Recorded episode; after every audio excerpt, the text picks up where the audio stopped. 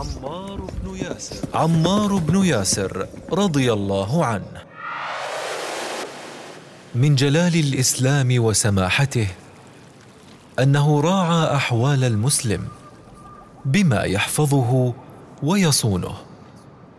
حتى وإن أكره أن يقول كلمة الكفر فقال سبحانه وتعالى من كفر بالله من بعد إيمانه إلا من أكره وقلبه مطمئن بالإيمان. ولكن من شرح بالكفر صدرا فعليهم غضب من الله ولهم عذاب عظيم.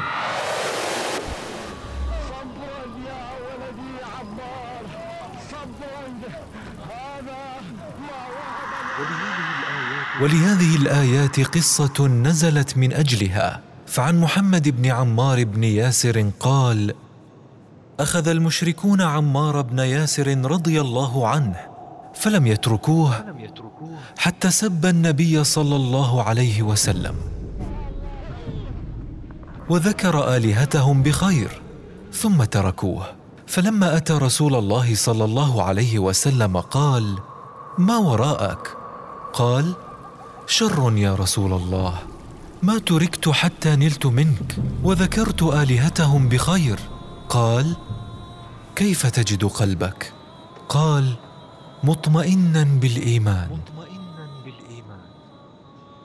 قال إن عادوا فعد.